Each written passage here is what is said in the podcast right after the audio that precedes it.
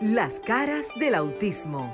Auténticos, unidos, inigualables, sinceros, maravillosos y originales. Todas las facetas de un mundo diferente y especial en Las caras del autismo con Sofía La Chapelle por Sol, la más interactiva.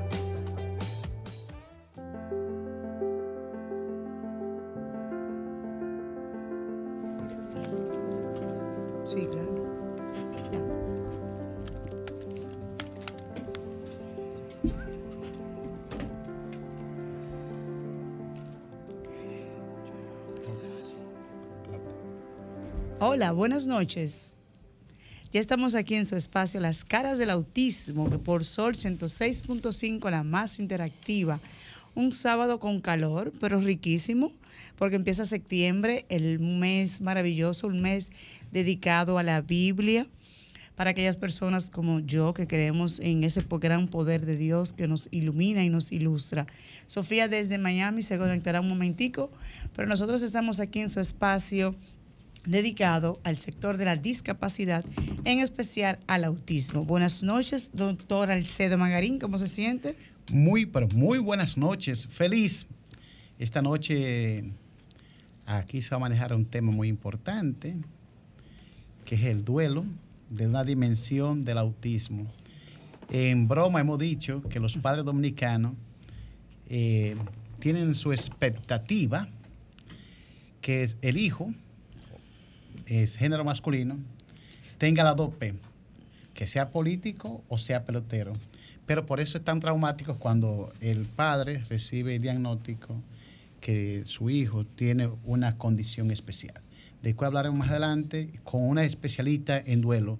Esa es la entrada y, como de costumbre, doctor Rafael, ¿cómo se siente? Todo bien, todo bien, doctor Acedo Magarín. Muy feliz de estar compartiendo este sábado con ustedes. Eh, deseándole mucha suerte a nuestra compañera Cristina, que se encuentra por el Brasil en su, en su turismo de psicólogo siempre.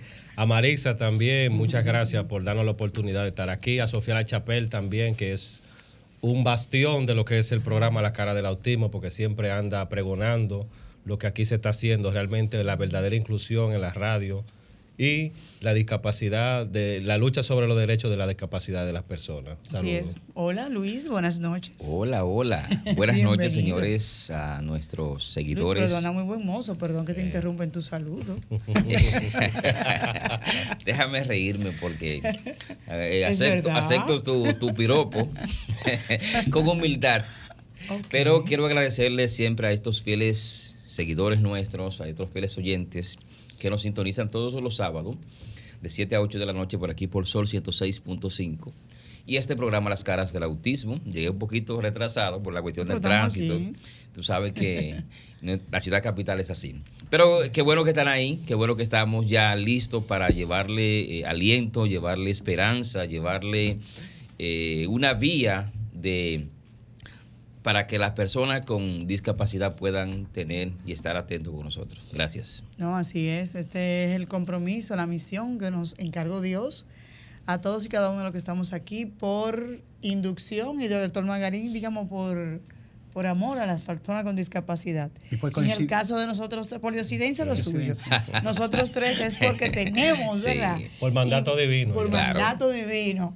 Que velar y ser esos ojos, esas manos, esos oídos, esa voz de las personas con discapacidad. Como dice el doctor Magarín, hoy que estaremos conversando con la psicóloga clínica Catherine Lluveres Rodríguez, vamos a hablar del duelo. Eh, yo creo que para todos uno de nosotros fue un momento difícil. Por ejemplo, cuando a mí me diagnosticaron a Lucas con autismo, yo lo único que pregunté fue, ok, ¿con qué se cura eso? ¿Qué yo tengo que darle? Sí. Hay que revelar algún té, ¿ok? Exacto, ¿verdad? Yo dije, ok, ¿y qué hay que hacer, doctora? No, espérate, es un proceso. Y yo, ok, como toda madre, obviamente, en principio lloré, lloré mucho. Em, le cuestioné a Dios, pero luego entendí que cuando te dicen de que tú eres una, una padre especial, yo decía, ¿pero especial de qué? O sea, ¿qué, qué tiene eso de especial? ¿Eh, Magarín? Bien, los especial, como el nombre lo dice, es una condición. Porque todos en este mundo, de una u otra manera, somos ordinarios. pero le podemos cambiar una EX, podemos ser extraordinario. Pero para ser extraordinario hay que romper con lo ordinario. ¿Cómo romper? Bueno, siendo distinto a lo demás y dando lo mejor y la mejor versión de cada ser humano. Por eso, cuando Dios nos coloca en un camino muchas veces difícil, ahí es que se sabe quién es ordinario y quién es extraordinario. El ordinario se rinde y se muere. El extraordinario rompe barreras. Entonces, por eso, el padre que tiene un hijo con una condición especial, porque este es un programa dirigido a las personas con autismo, pero eh, el espacio de casi Marisa está volando, casi nueve meses, ya diez meses llevamos acá. No va a pasar factura por si acaso, porque es honorífica. Estos diez meses... Como casi aniversario ya. Exacto. El mes próximo ya estamos de aniversario. Exacto. Estos diez meses que hemos estado con ustedes, de estos cinco años que tienen este programa, he visto desfilar, debutar todas las discapacidades que el ser humano tiene. Entonces, por eso yo me quedo en este programa, porque veo esa parte de sensibilidad y sé que cada uno de nosotros que hemos tenido todo el mundo de una u otra manera es ordinario. Pero lo que tenemos la condición de una u otra manera, poder probar que no solamente somos ordinarios como los demás seres humanos, que tenemos una condición de extraordinario, de, dar esa milla extra. Así somos. Entonces, yo felicito a cada padre, familia, y creo que con un discurso que una vez leí un librito y decía, qué difícil es ser padre, qué difícil es ser madre yo les reitero, se es difícil si usted asume error como tal. Porque a lo contrario, pues una, una chabacanería, una diversión, si usted no lo asume como tal con la responsabilidad y la habilidad que necesita. Pero, eh, está bien. yo quería recordarle a nuestros ah, amables eh, radioescucha, nuestros amables eh, seguidores, que si desean comunicarse con esta cabina de Sol 106.5, la más interactiva y este programa Las Caras del Autismo, pueden llamarnos desde República Dominicana al 809-540-165 y si está en el exterior, llámese Estados Unidos o Europa al 1-833-610-165 y estar en contacto con nosotros y con nuestra invitada si tiene alguna interrogante, alguna inquietud que desea eh, preguntarle a nuestra invitada. Bueno, yo creo que debemos dar paso inmediato ya a la invitada. Eh, un segundito. Eh, Tenemos a Cristina en Zoom. No. No. Ok. Eh, ok, vamos entonces a iniciar ya con lo que es nuestra entrevista principal. Decía que Catherine Lluveres Rodríguez es psicóloga clínica, terapeuta familiar, sistemática, especialista en duelo. Eh, ella tiene un currículo muy amplio, vamos a dejarlo ahí en el duelo porque es básicamente el tema de que vamos a desarrollar en el día de hoy. Buenas noches, bienvenida. Muchas gracias, gracias por la iniciativa que ustedes tienen de hablar de duelo y saber hablar de duelo en temas de un diagnóstico médico y en temas de una enfermedad o de una condición especialmente, porque tal como decías ahorita, esa rotura de expectativas, ese ese proceso que se vive cuando te dan un diagnóstico como este, cuando te dan una información de una condición que ya va a guiar la vida. Como madre, lo primero que te preguntaste fue, ok, ¿cómo se cura? ¿Qué puedo hacer? ¿Qué está en mis manos hacer? Y precisamente el duelo es algo que se nos sale de las manos. El duelo es ese proceso de gran intensidad emocional que nosotros como seres humanos vivimos cuando tenemos un cambio drástico, un cambio en la vida, una pérdida en la vida, ya sea tangible o intangible. Y el duelo es la forma natural en la que los corazones rotos pueden sanar. Así que como hay una frase por ahí que dice, no me quites mi duelo, porque el duelo es tan natural como estornudar, estornudar como comer cuando te da hambre, como llorar cuando estás triste, como, a ver, como dormir cuando estás cansado, es tan natural como eso. Y el duelo es ese proceso que nos permite adaptarnos, procesar el cambio, procesar esas pérdidas que vienen cuando te dan una noticia como esta? Difícil. Difícil, difícil. Y el autismo, el, el duelo en el autismo se diferencia de los otros, se diferencia de la pérdida de un ser querido precisamente porque cuando una persona muere ya inició tu duelo y está definido, la persona murió.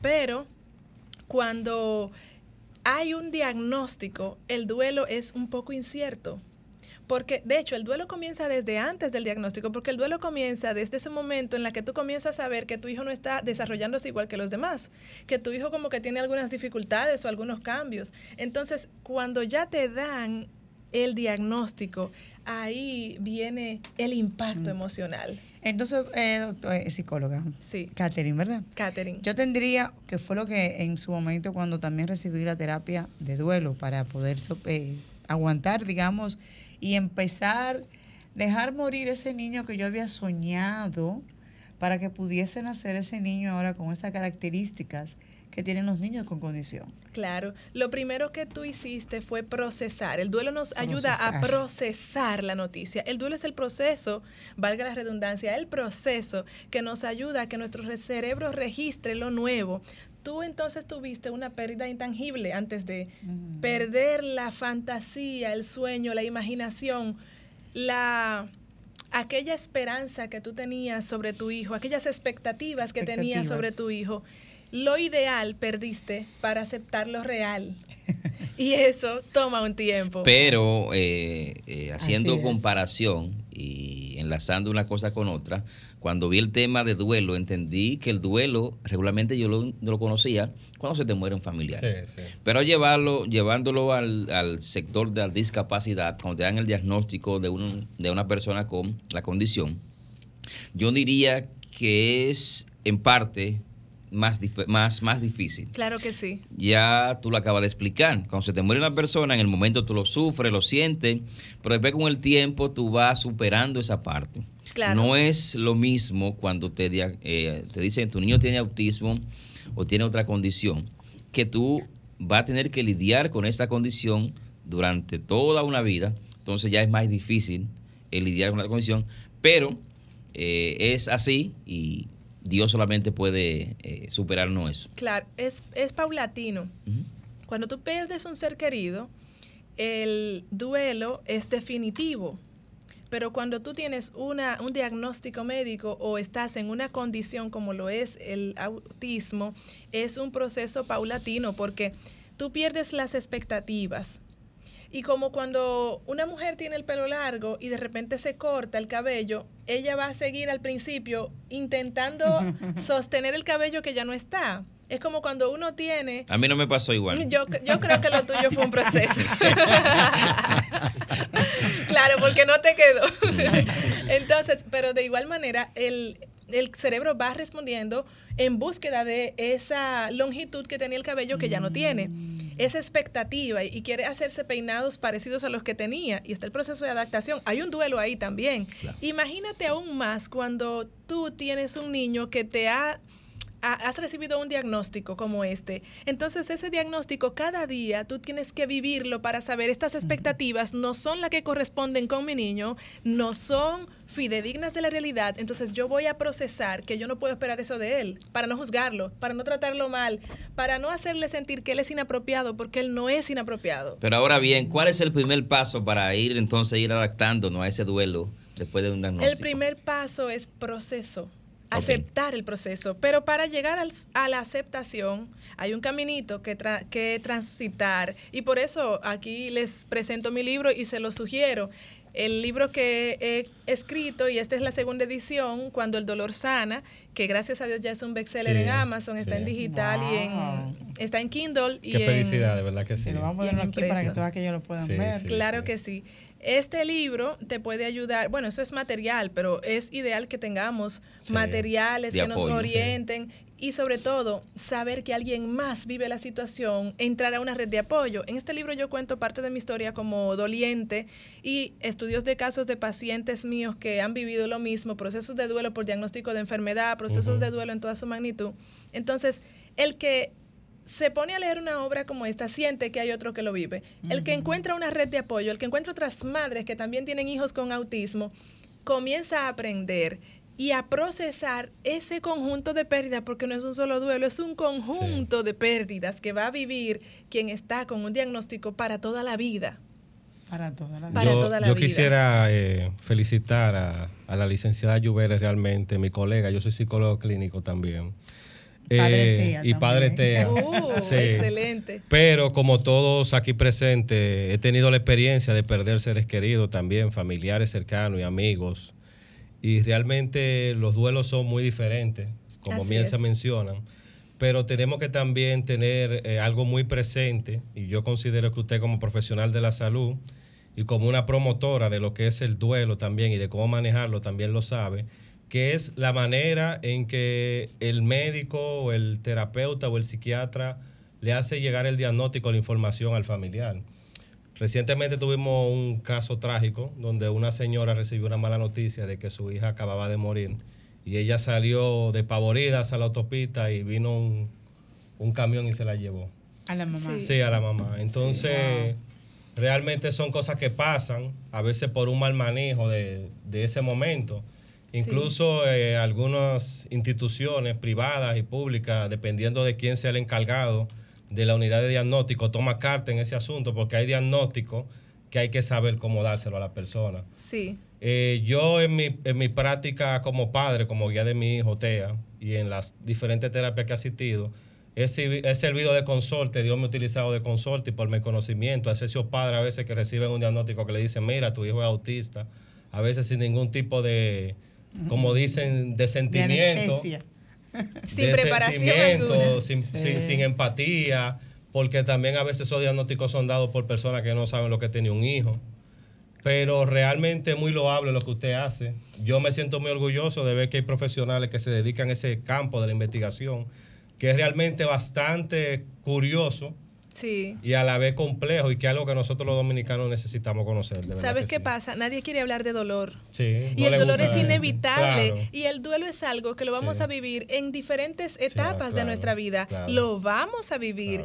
Y la manera en la que nosotros lo afrontemos nos va a ayudar a crecer, a desarrollarnos o Claro. a perdernos. Claro, Mira, claro. en esta segunda edición yo incluí el último capítulo que trata específicamente de cómo dar una noticia de duelo, cómo dar una, noti- una noticia de muerte, pero también se extrapola a cómo dar una noticia de duelo que te implica una pérdida, una mala noticia, porque es que las noticias, la manera en la que se da, te puede impactar la vida para toda la vida. Especialmente, mire ese caso de esa Claro, señora. Recibió esa noticia de mala manera o quizás no estaba preparada, no sé, no fue preparada para la noticia claro. y terminó perdiendo ella también su, su También vida. Su vida. Es hay, bien difícil. hay una frase por ahí que dice que no hay rompimiento sin dolor. Así mismo. eh. Así es. Entonces, hay una condición en el caso de un niño con una discapacidad, cualquiera que sea. Y yo me gusta el término que usted ha definido.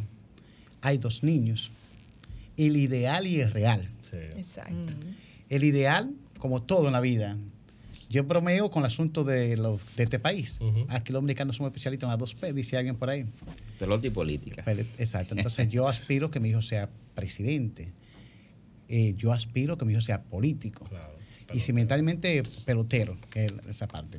Yo digo ese yo, me refiero a la mayoría del padre dominicano. Entonces, cuando tú te ves en esta condición, digo, bueno, eh, aquí lo he aprendido con el tiempo, que te dicen, su hijo tiene la condición de autismo. El padre ni siquiera sabe con qué se come eso.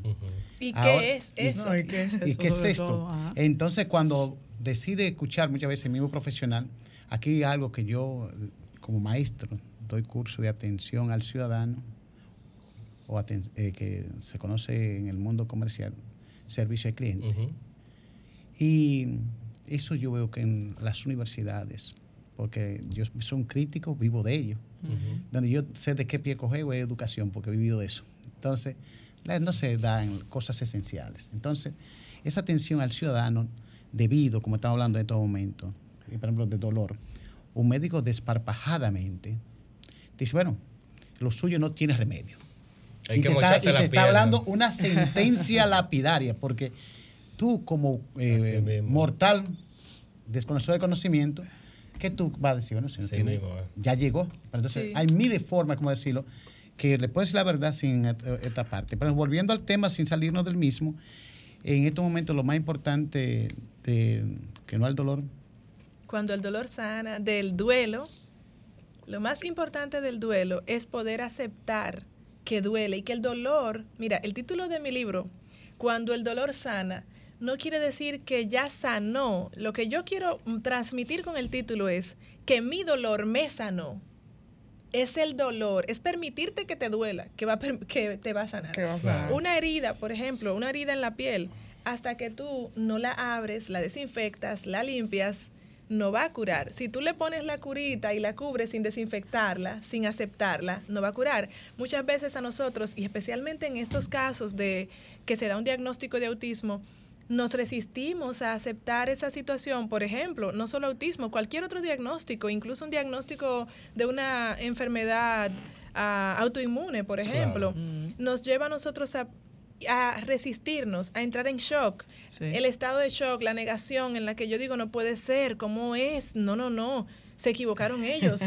Así no, es. tengo que cambiar de médico, tengo que buscar otra forma. Hasta Todos perder están un mal. diente le causa un duelo a una persona. Claro, No, claro, claro. Oye, Así hasta es. entrar en canas, casa, Sí. Verdad. Recordar que estamos conversando con Catherine Lluveres, ella es psicóloga clínica, estamos conversando sobre el duelo, en especial ese duelo cuando nos diagnostican a nuestros hijos con cualquier condición o cuando ya somos adultos y hemos pasado por un proceso, pero no sabemos que tenemos una condición, entonces nos dicen, ah, lo que pasa es que tú eres autista. Así como que, ah, Sí. tú eres autista. Entonces nos pueden llamar al 809-540-1065. El procedimiento, porque es algo, nos quedamos con el diagnóstico que nos causó el dolor. Ahora Sí. viene la parte más interesante. ¿Y? ¿Y ahora qué? ¿Y ahora qué? Entonces, Claro. eh, porque muchos padres hacen eso, inclusive lo capitalizan para en sacar la- el potencial del niño.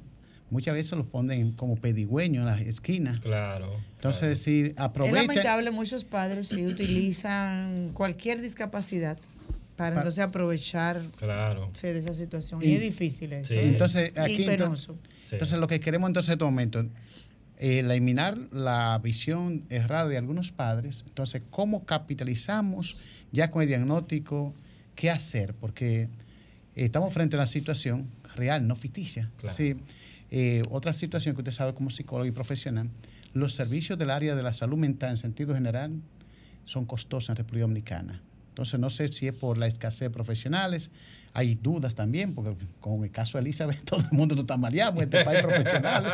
Entonces, en esta parte, el procedimiento, primer paso, ya tengo el diagnóstico, que tiene un precio en este país, anda por encima de los 25 mil pesos, eh, la más, más económico. Sí, así mismo. Entonces, ¿qué hacer ya para este momento? Ya te sé que tengo el hijo autista, Sí, ahora, hipotéticamente. ahora yo voy a investigar con qué se come eso, qué es autismo, qué es eso, qué implica eso. Sí. Porque miren, a mí me gusta hablar de que todos somos seres humanos. Seres humanos implica que todos tenemos diferencias. Entonces, me gusta particularmente, eso es a Catherine Lluveres, hablar más que de discapacidad, hablar de capacidades diferentes.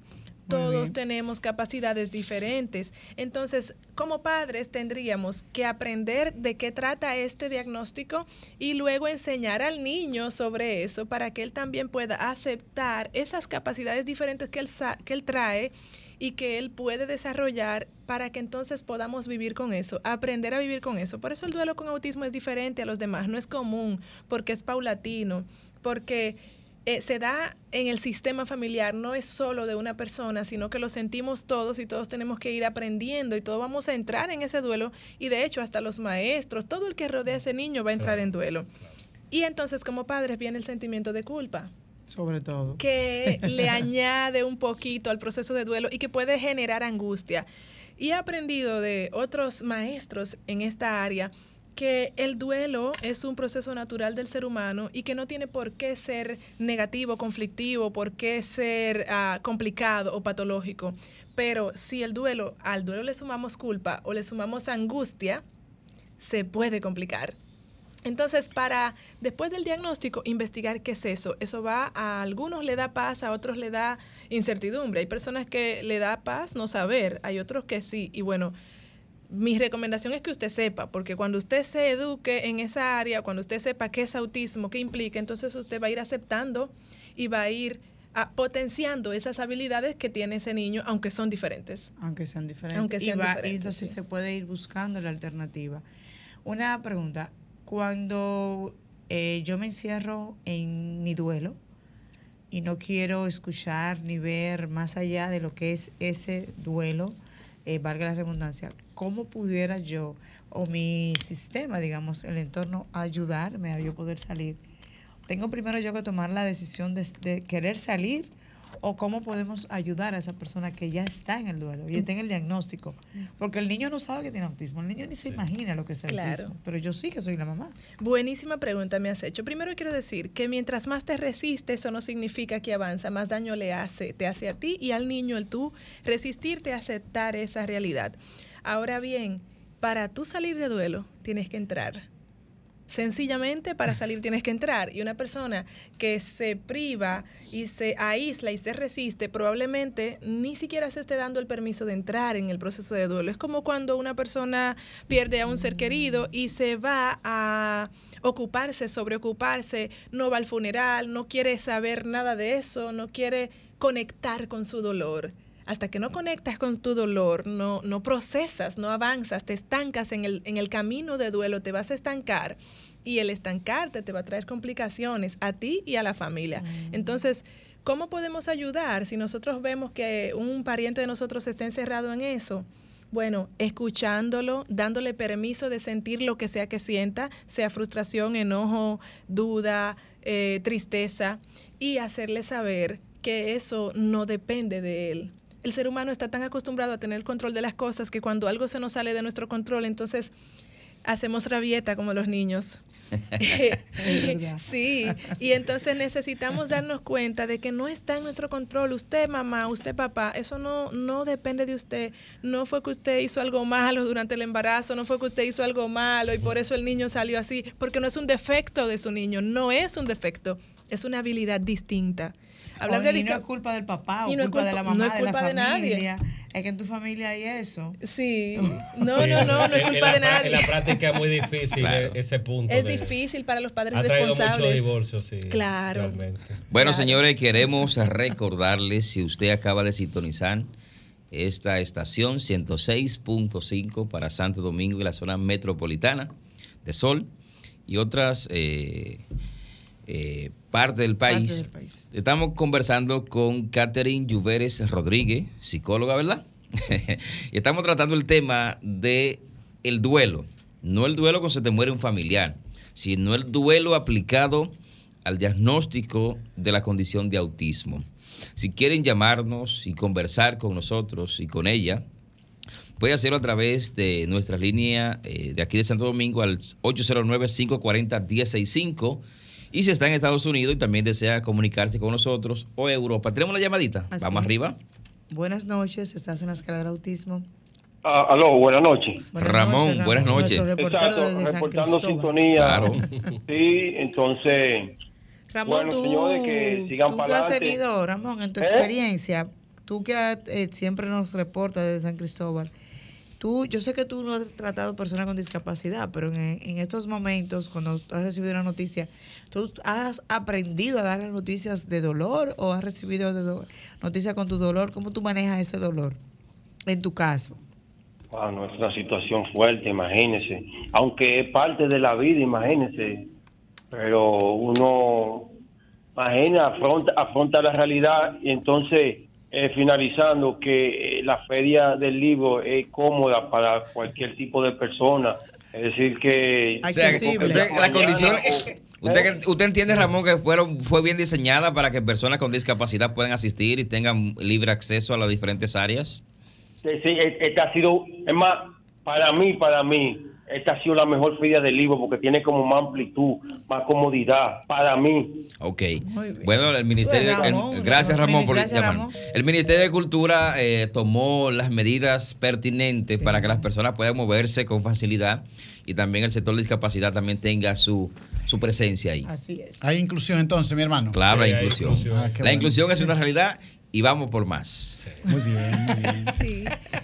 Eh, perdón, a propósito de que él menciona la Feria del Libro, déjeme decir que este lunes 4 de septiembre yo estaré en la Feria del Libro firmando Ah, Autógrafo. el libro, pero qué bien, sí, qué bien. firmando Ah, el qué libro. bien, enhorabuena. Estaremos de 9 de la mañana a 9 de la noche. Yo estuve por allá, ¿En pero qué- vuelvo, no importa. ¿En qué lugar? ¿En, qué En el lugar? pabellón de autores dominicanos estaremos bien, allá qué bien. por Ah, segunda qué vez bien. este año. Gracias. Entonces, vamos, tenemos otra llamadita. Vamos adelante. Sí, buenas noches. Se cayó. Se cayó. Vuelve y llame eh, al teléfono 809-540-1065. Está ahí nuevamente. Hola, buenas noches. Ah, entonces, excusa, entonces el cierre el lunes, entonces, gracias por ese detalle. Gracias, Ah, gracias, Ramón. Pero así tan interesante, sí, interesante. Bueno. Entonces, para adelante, gracias. Gracias, Ramón. No, interesantísimo. Claro. Recordar entonces que estamos en el 809 540-1065 desde República Dominicana. para que nos llame y nos dé su Claro. opinión y nos Llámenos. diga cómo recibió su duelo cuando fue diagnosticado. Porque el diagnóstico es de la familia completa, entonces quiere Sí, decir que el duelo de todos. Mira, que eh, sí, eh, eh, escúchame que le interrumpa. No, no, está bien. Con el, con el tema de dar el diagnóstico, he tenido, tenemos una llamadita, bueno, no hay problema, vamos arriba. Hola, buenas noches. Buenas noches. Buenas. Saludos, buenas, bienvenido. Eh, le habla el arquitecto Díaz de aquí de La Romana. Ay, gracias por estar en sintonía. Eh, la psicóloga habla bonito, que Dios bendiga su linda voz. Ay, muchas gracias. la vamos a contratar para que nos acompañe aquí. Así Arquitecto. es. ¿Usted ha tenido alguna experiencia eh, Gracias. en recibir el diagnóstico de alguna persona con discapacidad o, o alguna otra noticia? Bueno, parece que se, se ¿Está ahí? Está ahí. ¿Aló? Ahí. Se Ahora sí cayó. se cayó. Como dice Alvarito. Se cayó. Yo, yo recuerdo un tío cuando yo vivía, en, cuando era adolescente, que vivía con mis padres, que nosotros le teníamos miedo que fuera a la casa porque él cada vez que iba... Era una noticia mala que Noticia llevaba. que se moría alguien en el barrio, Ay, un familiar o alguien. Y, O sea, él era un veedor de sí, noticias. Sí, él, era, él, era el- él iba específicamente a eso, a decirnos eso, porque también hay que tener en cuenta que en algunas personas también existe lo que es el morbo. Hay personas que dan las noticias por, por, por empatía, porque realmente tienen que darlas, pero hay otras personas que son morbosas también a la hora de dar las noticias. Sí. Y con el tema de los diagnósticos, yo le expliqué recientemente a Marix en una entrevista reciente que en mi caso, en el caso de mi familia, como yo soy psicólogo clínico, y ya por la experiencia, con, viendo niños y pacientes grandes y adolescentes ya con el autismo, uno por- yo por lo menos sabía que en mi caso mi hijo tenía algo de eso. Porque él tenía ciertas actitudes que ya lo confirmaban, pero también en la familia se da lo que es la negación. Sí. ¿Por qué? Porque aunque tú estés seguro, mis hermanas que también son psicólogas me decían, no, pero él no puede tener eso, quizás sea otra O cosa. sea, fue menos fuerte la noticia Sí, al momento. Sí, pero es una Pero noticia sin fuerte. embargo, fíjate lo que él dice, sus hermanas que, eran, Sí, psi- que son psicólogas claro. estaban en estado de negación. Claro, claro, ya me decían a mí que eso no era posible, porque realmente también por la ignorancia que todavía existe en el país, nosotros tenemos percepciones diferentes de lo que es el autismo. Sí. Así Ahí es. tenemos, algunos tienen la percepción de que una persona autismo, una con autismo es una persona totalmente agresiva, otro que es una persona totalmente dócil, o sea, no tenemos un perfil claro de lo que es, Sí, pero hay diferentes- claro, es diferente. claro, pero sí toda la familia tienen claro de que es un proceso bastante difícil. Cuando a ti te dice un ejemplo que tu hijo es muy funcional, a veces ese muy, ese pequeñito que le falta puede ser una, hace una diferencia bastante grande. Y tú como padre lo sufres. Claro. Sí. Cuando sí. tú ves un ejemplo que tu hijo va a una plaza y está jugando con los demás y los demás te dicen, ¿y qué es lo que él está diciendo? A veces tú le dices, no, es que él habla en inglés, pues tú sabes, para tú quedar un poco mejor. Pero también yo soy de los que piensan que de la única manera que uno tiene que, que, que afrontar eso es reconociendo la causa y compartiéndolo con los demás, porque realmente existe el factor de lo que es la misericordia, la piedad, el derecho humano de, de- de los otros, de, el derecho a ayudar a los demás a crecer. A veces tú, no, mi hijo tiene una discapacidad, él es autista, ya el, el- el ambiente no, no le coge pena. Simplemente ven que es un niño diferente, lo tratan de una manera diferente, incluso se sienten felices con los logros que ese niño logra. Mira, quiero Sí. corroborar un poquito más Sí. con eso que acaba de mencionar, que me Eso llegó cierto. inmediatamente Sí, sí. A, a la, a la mente. Hoy estuvimos en la Feria del Libro. Ah, pero eso que anda buen Está bueno para allá. No, no, eso- de ceremonia picoteo. eso fue en la mañana, eso fue en la mañana. Entonces yo andaba con mi hijastro, con mi hijo Alex, que tiene autismo. Entramos a la sala de juego. Inmediatamente él comienza a hablar con el que está ahí. y yo le, lo- le puse en contexto a él de una vez. Él tiene autismo. Sí, Ya inmediatamente sí, él entiende. él entiende Sí, y entró sí. al terreno de él. Claro, Ahora, bien, si claro. yo no le, no, no le no lo pongo al tanto, él va a entender que es una persona que, que está diciendo algo por no... Algo raro, como algo se- raro, como dicen. Pero ya él entró en su terreno. Y se llevaron bien. Entonces me, me llegó a la mente Sí, cuando hiciste el- comentario, esa parte. Claro, Sí, y el término es normalizar. Sí. Lo que ustedes están haciendo es normalizar Claro, la claro, situación. Cuando claro. ya ustedes aceptan como padres la situación, cuando ya hemos aceptado y procesado ese diagnóstico, entonces lo normalizamos. Y con el entorno normalizamos, mira, él tiene esa condición, ya la persona que va a interactuar con él sabe qué esperar. Claro, Sí. claro. Sabe qué esperar. O por lo Claro. menos eh, va a preguntar en caso de que, ok, Claro. ¿cómo lo debo manejarme con la situación?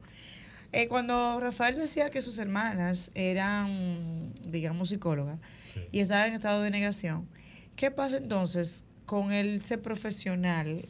Imagínense en el caso de él, Sí, que es psicólogo, sí. ¿verdad? Sí. Se y mis supone hermanas, que- las dos psicólogas Exacto, también. que son psicólogos. Se supone que ellos conocen, porque en algún momento de su carrera Claro. estudiaron y vieron que hay una condición que se llama autismo. Sin embargo, viene el punto de decir, ah, entonces yo estoy dentro de esa eh, escala. Dame un segundito. Hola, buenas noches. Buenas noches. Saludos, Sí. bienvenido. Quiero corregir al, al compañero. Para el término hija. es un término. Son hijos, no se dice hija. Sí, sí. Siempre.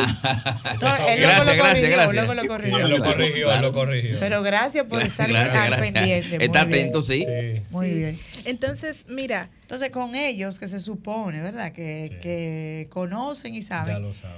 debe ser entonces más chocante, ¿verdad? Más duro cuando reciben eh, Sí. esa noticia. ¿Cómo ellos deben manejarlo? O, cómo se debe manejar, porque cada persona es diferente, obviamente. claro, te voy a hablar desde mi experiencia. Ajá. Somos humanos Exacto. y luego tenemos una carrera de psicólogos. Sí. y como psicólogos nos impacta un poco más, diría yo. No lo voy a poner a- no lo voy a poner en comparación porque el dolor va a depender de la persona que lo viva, porque cada uno tiene un umbral del dolor, pero y cada dolor es único y es personal, no hay duelos iguales, ningún duelo es igual, pero cada uno tiene un proceso distinto y somos humanos. Como humano lo vivo, pero también como profesional me, me choca más, me choca más porque yo sé lo que implica esto y no puede ser que yo tenga esto, que mi familia tengamos eso, pero es la misma reacción que tendría Sí, cualquier ser humano. claro. Cuando a un ser humano le dan un diagnóstico de cáncer, por decir algo, esa persona dice, no, pero no puede ser cierto, es que no. O ¿Y sea, entramos, entra- ¿y por qué a mí? Entonces, como, como seres humanos entramos en la negación y en el shock y entramos en pensar, en especial con el duelo, con el duelo por autismo, que yo tengo algo que hacer, yo tengo que hacer algo. Ajá. Entendemos que yo tengo que hacer algo. No, pero es que eso no está en tu control, así que tú no puedes hacer nada. Y quiero hacer una pausa en el tema para agradecer a todos los que están conectados en mis redes sociales y saludarles, saludar a todos los que están ahí. eh, la psicóloga Dilenia y todos los demás que están ahí. Gracias por estar apoyando. Rivera Scarlett, Natalia, Katy Rodríguez, mi madre, que no se pierde un programa. Ah, eso es importante, Eso eso es valioso. Sí. Es el apoyo esa familiar. red, esa red de familia. Eh, vamos a otra parte, Marisa. Eh, usted y yo compartimos una carrera en común, abogado. Mire, yo vi uno de los mejores abogados en República Dominicana, que uno de sus hijos se convirtió en famoso delincuente, Sí. es un imputado contra la ley. Ella asumió la defensa de su hijo. Es uno de los mejores, porque lo, conozco, lo conocí antes del proceso. Y el desastre más grande jurídicamente que yo vi en perjuicio de su propio hijo lo hizo el propio padre, porque se dejó guiar por las emociones. Claro. Por eso, hasta bíblicamente, Claro. tú eres médico, tú no te puedes curar a ti mismo. Claro, Hay que buscar ayuda de Hay que otro. buscar ayuda. Porque los sentimientos muchas veces se, ponen, Sí. se imponen Sí. más que razonamiento. Entonces, Sí, a partir sí. del momento, yo le digo a mi familia, "Uy, yo estudié Derecho. Pero si yo comenzando conmigo, conmigo mismo, si, te- si yo tengo un caso legal, yo busco un abogado. Claro. Porque yo quedé Claro. traumatizado cuando yo vi No, el desenvolvimiento de es ese gran abogado, que se volvió un disparate, un disparatoso entre el proceso, porque era todo sentimiento. Era Mi hijo. hijo, jamás yo descarto que su hijo esté involucrado en este hecho, pero las evidencias están ahí. Claro. Es decir, Sí, entonces, pero era, era su, su propio entonces, en este momento que cuando yo escucho a Rafael contando la historia de los hermanos, y uno se resiste. Ya, Claro. ya, es decir, la querida Catherine acaba de declarar en su condición Exacto. primero humano y después una posición social que te impone la Claro. profesión, que en el fondo no nos vas a apartar de lo humano. Entonces, en ese momento, Así Así es. es. Y en el duelo, por eso es que recomendamos que es necesario sentir, y perdone que lo interrumpa, No, no, no, correcto. nosotros no podemos pensar bien, no vamos a entender, en el duelo no se entiende. ¿Por qué? Porque las emociones bloquean el razonamiento, el duelo es para sentirlo. Claro. El proceso es sentirlo y en el camino tú vas a ir procesando y quizás entendiendo. Hay tareas en el duelo y una de las tareas es sentir, sentir mucho, darse permiso de sentir mucho, porque queremos inhabilitarnos a sentir, queremos ser superhéroes. No, no, no, somos seres humanos y ser humano es bueno, es normal. Sentir mucho, moverte mucho, Moverte mucho es mantenerte en movimiento, es que tú hagas ejercicio, que tú te mantengas buscando la manera de no estar totalmente sumergido en el dolor, sino que tú entres y salgas como si estuvieras danzando, dando un pasito para adelante y otro para atrás, tú entres y salgas. Sentir mucho, mantenerte en movimiento y entender poco. Pero ¿Y una hay pregunta, tiempo establecido? Ay, pero, ¿Hay tiempo establecido para el duelo? Depende del tipo de duelo y de la circunstancia en la que se haya dado. Porque, por ejemplo, en el autismo el duelo no acaba nunca. Y de la colaboración también de quien lo está sintiendo. Exacto. En el autismo, ¿por qué digo que no acaba nunca? Porque proces- eh, posiblemente tú aceptes, llegaste a la Ajá. aceptación, pero el muchacho entró en adolescencia ahora, ahora me está saliendo con Ajá. cosas nuevas. y entonces ahora el desarrollo es distinto. Exacto. Y ahí otra vez se activa el dolor. Y otra vez, por eso en el duelo las etapas, mm, ya no se habla de etapas, ya no se habla de una etapa lineal, de un proceso lineal, sino de un proceso circular, en la que hablamos y mencionamos términos y fases para que la gente más o menos se ubique, pero no es que tú vas a pasar por una etapa y acepté ya, no, no, eso es circular. Posiblemente yo esté en la aceptación y luego vuelvo a la negación. ¿Por qué? Porque pasó una situación, pasó a la adolescencia, se, me enamo- se enamoró, Ay, ay, ya ahí yo vuelvo otra vez para atrás. Entonces está la negación o estado de shock, está la negociación, está la tristeza o la depresión, está la ira y está la aceptación, pero eso es circular, yo voy y vengo. es un camino que uno lo transita para adelante y para en atrás. El, en el caso mío, yo me gusta mucho hablar del tema porque lo he vivido. Yo recuerdo que yo me sumaba, me sentía, me sentaba solo de noche y yo me ponía a llorar y yo le pedí, le preguntaba a Dios por qué me sucedían estas cosas, porque yo soy agricultor también. Entonces yo cultivo, según la selección natural, yo tiro las semillas en un semillero y las plantas más fuertes son con esas que yo me quedo. Las otras ya lo desecho.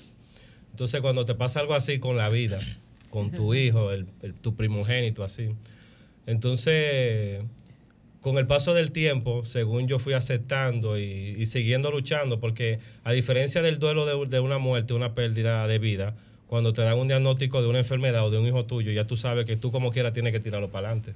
Exacto. Tú tienes que estar llorando y con el puño cerrado, buscando la escuela, aguantando humillaciones, rechazo, todas esas cosas que trae eh, el tener un familiar con discapacidad en nuestro país.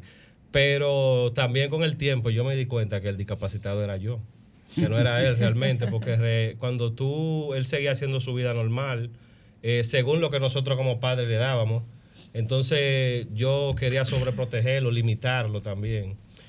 Pero Por yo eso no- yo hablé de capacidades Claro, diferentes. claro, para yo- que nuestro claro. cerebro no asuma que esa persona tiene una limitación. Claro, pero tú sabes que en la, en la, en la, nosotros los psicólogos tenemos mucha palabra bonita. Sí, pero, en la, realidad, práctica. en la realidad es otra, porque cuando tú llegas a un sitio que una persona de normal que no conoce ese tipo de cosas, un colmadón que tú llegas con tu hijo y tu hijo hace una cosa rara que te le digan loco, Sí. otra cosa, ya ahí Uno se bloquea. Uno Claro. no entiende, tú sabes esa palabra de qué es diferente, porque a la hora de la verdad sí existe una diferencia y sí son inevitables las comparaciones. Claro que sí. Pero yo sí digo que el duelo del autismo se vive obligatoriamente, no hay escapatoria, lo vive el que cuida al niño, Sí. lo vive en todas las cosas que pase, en las humillaciones y en los logros que ese niño se lleve, pero al final si los padres no buscan ayuda profesional, porque yo y mis, mis hermanas somos psicólogos clínicos y educativos, pero a nuestros hijos no podemos tratarlos. Claro que no. ¿Tú entiendes? No podemos y- tratarlo Y sobre para todo nada. porque ustedes son pacientes. ¿Tú entiendes? Para nada no podemos tratarlo. Para ellos son nuestros hijos y para eso hay gente. Mi esposa me dice, pero tú estás de acuerdo con esa muchacha, el, el método de ellos, tú no la ves muy joven. Yo digo, ella tiene su escuela y tiene su teoría. Yo no me puedo meter con eso. ¿Tú Y sobre- entiendes? y Yo sobre- tengo la mía, que es de criar a mi hijo, pero ya los psicólogos saben lo que ellos hacen. Claro, y sobre todo en ese caso y en esa situación, en esa circunstancia, tú eres paciente. Claro, claro. Y como psicólogos, vamos al psicólogo, porque como usted bien dijo, ahorita un médico no se opera a sí mismo. y mira, algo muy interesante que dijiste, que tú con, en la siembra te quedas con las más fuertes. Sí. Dios es diferente. Dios se queda con los más débiles. Dios se queda con las plantas más débiles. Y yo creo que esa es una de las capacidades que Dios vino a enseñarte a través del autismo. Porque yo creo que el duelo, como dice C.S. Lewis, es el megáfono de Dios para despertar a un mundo de sordos. Entonces, cuando yo vivo una pérdida, que ya he vivido bastante pérdidas diferentes. Ya lo Y bueno, todavía estoy en duelo. Apenas mi papá cumplió un año de fallecido. Saber. Un hermano había pedido antes, ¿Ah? Él había perdido un hermano antes. Sí, el libro fue inspirado en la pérdida de mi hermano. Sí, ¿qué tiempo hace promedio de eso? De la pérdida de mi hermano, algunos cuatro o cinco años ya. Entonces, eh, luego ahí mismo, antes de cumplir los cinco años, bien, pierdo a mi padre. Y luego, un año después, bueno, perdí a mi padre tres días antes de mi cumpleaños número 30. Al año de mi papá morir, pierdo a un pastor de mi vida, de mi alma, a pastor y amigo, que es así familiar que fue en, estos, en este año. Entonces, tenemos experiencia en la pérdida. bastante. Ahí es que he ido aprendiendo en que cada pérdida, Dios me quiere despertar algo nuevo.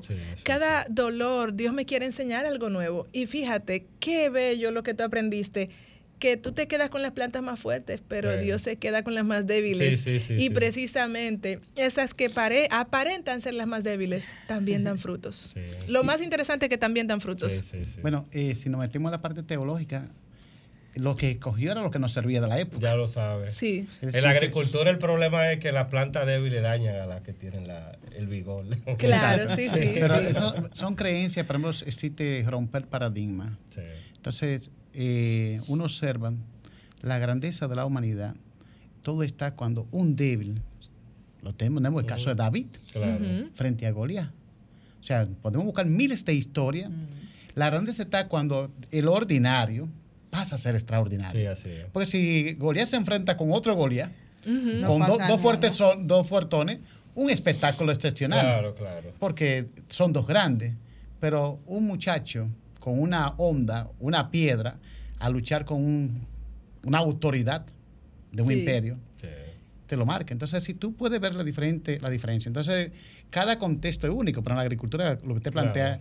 Eh, ese es su paradigma, un modo y forma de ver. Eh, claro, no, yo solo lo usé como metáfora. en la agricultura no se compara con la. Porque realmente lo que se busca es producir más. Exacto. Sí, claro. Pero en el caso de la vida, esa persona, lo único que yo creo y por eso abrazo la educación. Y todos los días mm, mi hobby predilecto es leer, porque en cada libro tú encuentras una enseñanza. Y cuando tú estás angustiado, hay muchos libros. Eh, de una llamada. Hola, buenas noches. ¿Estás en la escala del autismo? Sí, buenas noches. Le habla Samuel güey. Sí, buenas noches. Bienvenido, Samuel.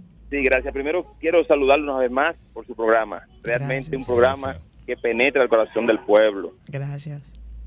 Y saludar a todo el equipo y a los invitados del día de hoy. Muchas gracias. gracias como usted dice, yo, yo, usted dice, cuando un débil se enfrenta a un poderoso, eso es así. Por eso yo felicito y admiro al pueblo dominicano, porque a veces nos hemos enfrentado a ciertas autoridades y nosotros de abajo, siendo débil, lo hemos enfrentado. Es como usted dice, eso es todo. Así es. Muchísimas, muchísimas gracias que del este y Wayne, donde está la madrecita para los católicos. Así es. Eh, nos llamen de allá. Realmente esta emisora cubre el país entero y a nivel universal a través de la habla hispana y la internet. Entonces, reitero, ¿qué nos ayuda? Y por eso quiero concluir mi parte, el motivacional. Llegó el conflicto modestamente presumimos manejar los conflictos. Estamos certificados en eso y con experiencia. Entonces, ¿qué es lo que hay que hacer? Llegó el momento de tú pensar y poner en práctica eh, un acrónimo que se llama POPLA. Frente al conflicto, tú paras, tú observas, piensas y luego actúas. Eso es POPLA, un acrónimo. Entonces, ya tengo el diagnóstico. Mi diagnóstico que me causa dolor, sufrimiento, que era lo que yo no esperaba, pero ya tengo que enfrentar. Ya observé, que es parte del método científico, ya entonces pienso qué hacer y luego actuar, porque no- el diagnóstico por sí mismo no resuelve nada. ¿Qué es lo que más pasa con muchos eh, ciudadanos que hacen turismo hospitalario y turismo, eh, yo le llamo turismo Psicológico. psicológico? Van de un psicólogo a otro, escucha el psicólogo, ah, ese psicólogo no sabe nada. Eh, ah, es decir, hasta que no dé con el paradigma mío y familiar, mira, eh, ese sí sabe, porque ese te está diciendo, como el artista, en la comunicación, lo que tú quieres escuchar. Ese te puede perjudicar más que aquel que dice, mira, quizás con no la palabra tan adecuada, lo que tú tienes que hacer es esto y esto. Y aunque no te guste mucho, es una receta, pruébala. Entonces, Así esa es. reflexión en torno a cualquier discapacidad, cualquier conflicto en la vida, siempre busquemos, y también lo de me- la Biblia nunca la dejo, el esclesiastés. Escudriñalo todo y escoge lo mejor. Así es. Claro, claro. Mejor libro sí. para mí de la Biblia se Sí, así es. Una, para una, ya para ir eh, enfocando. Cuando ya tengo el- mi diagnóstico, como bien dice el licenciado, eh, ya he pasado, digamos, un tiempo de duelo y he dicho, ok, me voy a parar y voy a seguir. Entonces, ahora, ¿cuáles serían las recomendaciones para no volver a caer, aunque viva una etapa diferente del duelo, como se ha Sí. dicho? Pero, o sea, que eso no me embriague de una manera tal que no me permita seguir avanzando. Claro, cuando pasa lo que nos contó nuestro colega, cuando yo aprendo, cuando yo decido asignarle un significado distinto a mi duelo, cuando yo le asigno un significado distinto, entonces yo decido aprender y que el aprendizaje ya no es de pérdida o de dolor, sino de crecimiento. Entonces ese aprendizaje me permite que cuando venga otra movida, otra sacudida, yo no me voy a ir al pro- a lo profundo, porque ya yo estoy aprendiendo. Fíjate lo que yo dije.